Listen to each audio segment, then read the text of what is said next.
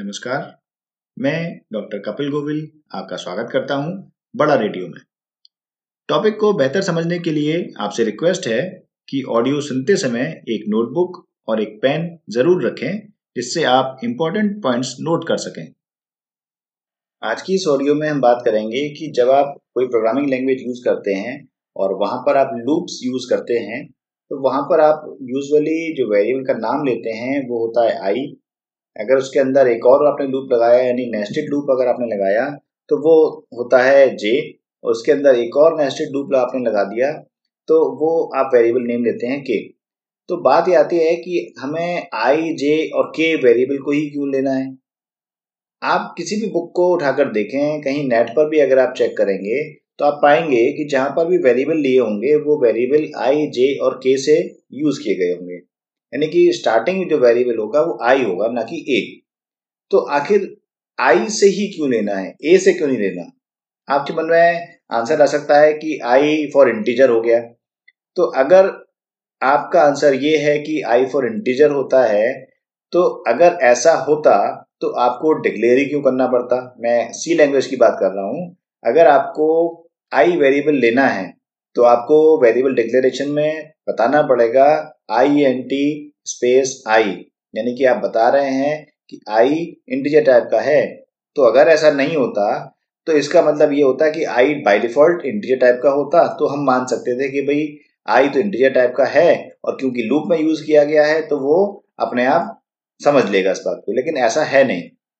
तो इस आखिर रीजन क्या है? यानी कि आप अगर इंटीजर ए लिख दें डिक्लेरेशन में और ए नाम से लूप अगर चला दें तो क्या उसमें फ़र्क आएगा कोई? जी नहीं, बिल्कुल कोई फ़र्क नहीं आएगा। वो बिल्कुल नॉर्मल वर्क करेगा, जैसे कि आई वेरिएबल वर्क करता था।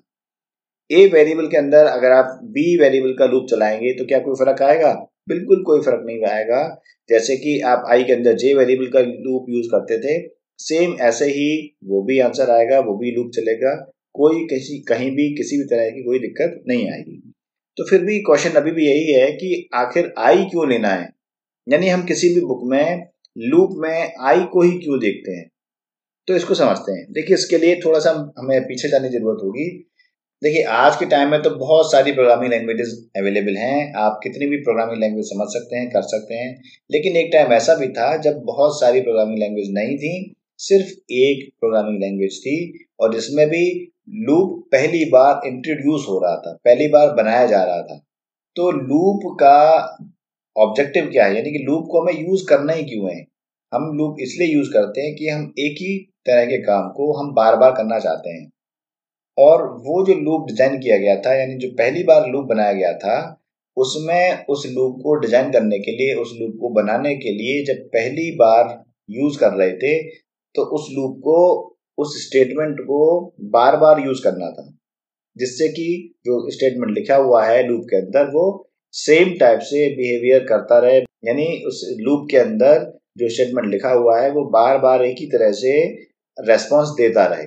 जितनी बार हमने लूप चलाया हुआ है, उतनी बार। तो उस लूप में हम आखिर कर क्या रहे थे? हम कर रहे थे टास्क का इंक्रीमेंट हम टास्क को इंक्रीमेंट कर रहे थे। हम स्टेटमेंट का एग्जीक्यूशन कर रहे थे इंक्रीमेंट करते हुए कि भाई, हमें फाइव टाइम अगर काम करना है तो पहले पहली बार फिर दूसरी बार, फिर तीसरी बार, फिर चौथी बार, फिर पांचवी बार। तो ये जो इंक्रीमेंट था, इसका ही आई को ही यूज़ कर लिया गया जिससे कि हमें याद रहे कि इंक्रीमेंट कर रहे हैं हम। तो आपके मन में विचार आ सकता है कि हम आई के बाद डी क्यों नहीं ले लेते? डी फॉर डिक्रीमेंट देखिए देखिए, जब हमने इंक्रीमेंट को यूज़ किया तो इंक्रीमेंट ऐसा नहीं है कि पहले बस हमने एक प्रोग्राम बनाया इंक्रीमेंट का और तुरंत हमने डिक्रीमेंट शुरू कर दिया। पहले जब इंक्रीमेंट हुआ तो वो काफ़ी टाइम तक चलता रहा। उसके बाद जब ज़रूरत लगी कि डिक्रीमेंट भी होना चाहिए, लेकिन जब तक हम इंक्रीमेंट के, यानी आई वेरिएबल के हैबिचुअल हो चुके थे, और इंग्लिश के अल्फ़ाबेट में आई के बाद क्या आता है?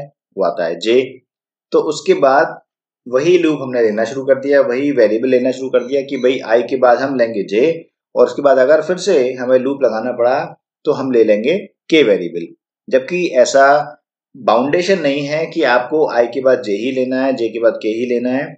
लेकिन अगर आप ऐसा लेते हैं तो ये अच्छी प्रोग्रामिंग का एक एथिक्स माना जाएगा और आपको हमेशा आई जे और के के फॉर्मेट में ही लेना चाहिए, जिससे कि आगे आने वाले प्रोग्रामर्स भी उसको इजीली समझ पाएँगे। अगर मान लीजिए आपने पी वेरिएबल से स्टार्ट कर दिया लूप को, दूसरा आपने लूप लिया, उसको क्यू से स्टार्ट कर दिया, तीसरे वेरिएबल को आपने एम से स्टार्ट कर दिया तो बड़ा कंफ्यूजिंग हो जाएगा। अब क्योंकि वो सभी के हैबिट में आ चुका है और बाय डिफ़ॉल्ट के फॉर्म में आ चुका है कि भाई आई से स्टार्ट करेंगे, फिर जे पे स्टार्ट करेंगे, फिर के पे स्टार्ट करेंगे तो वो सभी के लिए इजी हो जाता है। इसीलिए आप सभी बुक्स में, सभी लूप्स में, सभी नेट पर जितने भी प्रोग्राम आप देखेंगे सभी में आई जे और के के फॉर्मेट में आप देख पाएँगे। मुझे पूरी उम्मीद है कि आपको इस ऑडियो से ज़रूर हेल्प मिली होगी। अगर आपको इस ऑडियो से थोड़ी सी भी हेल्प मिली हो तो आपसे रिक्वेस्ट है कि इस ऑडियो को अपने फ्रेंड्स के साथ ज़रूर शेयर करें। ये audio YouTube channel Facebook page anchor Spotify breaker Google podcast radio public और खबरी ऐप पर अवेलेबल है, जिनके लिंक डिस्क्रिप्शन बॉक्स में दिए हुए हैं। आप इस ऑडियो लेक्चर का वीडियो लेक्चर मेरे यूट्यूब चैनल पर और फेसबुक पेज पर भी देख सकते हैं, जिसका लिंक डिस्क्रिप्शन बॉक्स में दिया हुआ है। आपका इस ऑडियो को सुनने के लिए बहुत बहुत धन्यवाद। सुनते रहिए पड़ा रेडियो।